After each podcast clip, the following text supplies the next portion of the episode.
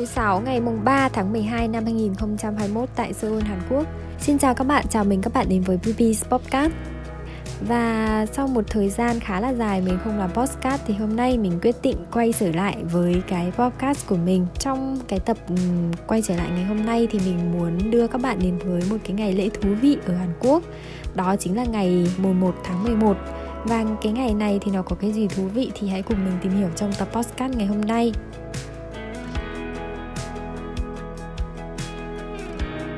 Ngày 11 tháng 11 hàng năm, nếu ghé qua các cửa hàng tiện lợi hay vào các siêu thị lớn ở Hàn Quốc, bạn sẽ dễ dàng bắt gặp những cái hình ảnh, những hộp pepero rực rỡ sắc màu. Bên trong là các que bánh quy phủ sô-cô-la, ngon miệng đầy hấp dẫn. Có thể nói ở Hàn Quốc, ngày pepero, tiếng Hàn còn được gọi là pepero day, cũng được coi như là một ngày lễ tương tự như là Valentine Day, khi các cặp đôi dành tặng cho nhau thanh pepero để thể hiện tình yêu của mình. Với các bạn sinh viên nước ngoài thì vào cái ngày này, dù ít hay nhiều thì các bạn cũng sẽ được nhận những chiếc cậy bánh ngọt ngào từ những người bạn Hàn Quốc thân thiện.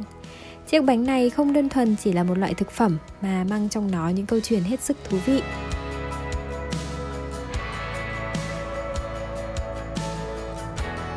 Nguồn gốc của ngày Pepero Day Những cái bánh chocolate này là thành phẩm thương mại của hãng Lotte với thương hiệu là Pepero được sản xuất vào năm 1983, nhưng phải đến năm 1996 thì ngày lễ này mới được hình thành và gắn liền với hình ảnh của chiếc gậy Pepero. Các nữ sinh của thành phố Busan quy ước với nhau vào ngày 11 tháng 11. Ngày đặc biệt có 4 con số 1 sẽ trao cho nhau những chiếc bánh hình chiếc gậy với mong ước sẽ được thon thả giống số 1. Trong tiếng Hàn khi giảm cân người ta sẽ nói là sairepeta, Peta Chữ B có nghĩa là P trong Pepero có cách đọc giống nhau, in rõ dấu ấn tinh thần ban đầu của ngày Pepero. Noto Pepero처럼 Pepehake Bariki Baranda. Mong bạn sẽ gọn gàng thon thả giống như Pepero. Hay vào cái ngày này thì nếu ăn bánh pepero thay cơm thì chân sẽ dài và thẳng. Vào ngày này bạn sẽ gói bánh gậy pepero thành hình bó hoa tặng cho nhau với những lời nhắn dễ thương như chúc giảm cân thành công.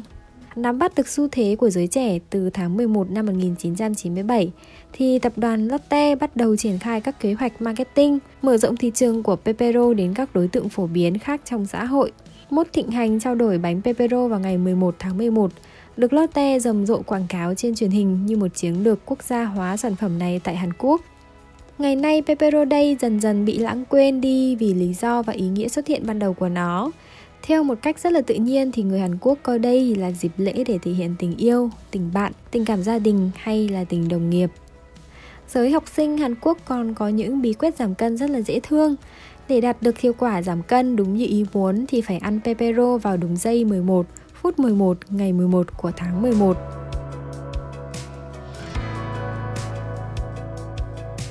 Có đủ loại hương vị pepero, có tới hơn 20 loại pepero khác nhau.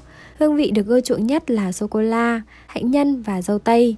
Trong khi các hương vị khác độc đáo hơn gồm có tiramisu, phô mai, dưa lưới thì pepero trần, pepero phô mai chanh là dạng thanh pepero không phủ kem bên ngoài mà chứa ở phần ống rỗng bên trong.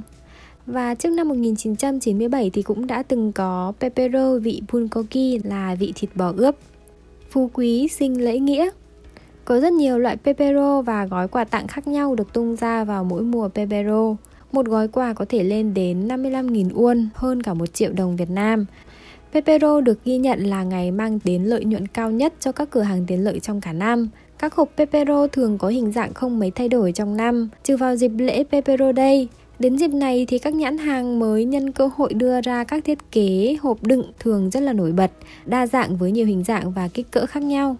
Nhiều bạn gái muốn món quà của mình phải thật đặc biệt nên đã tự làm những thanh sô-cô-la này để tặng cho bạn trai và những người xung quanh. Và cái tập podcast này hôm nay của mình đến đây là kết thúc. Cảm ơn các bạn đã lắng nghe và cùng đồng hành với mình trong tập podcast ngày hôm nay. Nếu như các bạn có những câu hỏi cần mình giải đáp thì có thể gửi về địa chỉ email của mình là biển huyền 1295 a gmail.com hoặc có thể để lại bình luận sau những tập podcast của mình trên địa chỉ youtube là PP Podcast. Rất vui được đồng hành với các bạn trong tập podcast ngày hôm nay.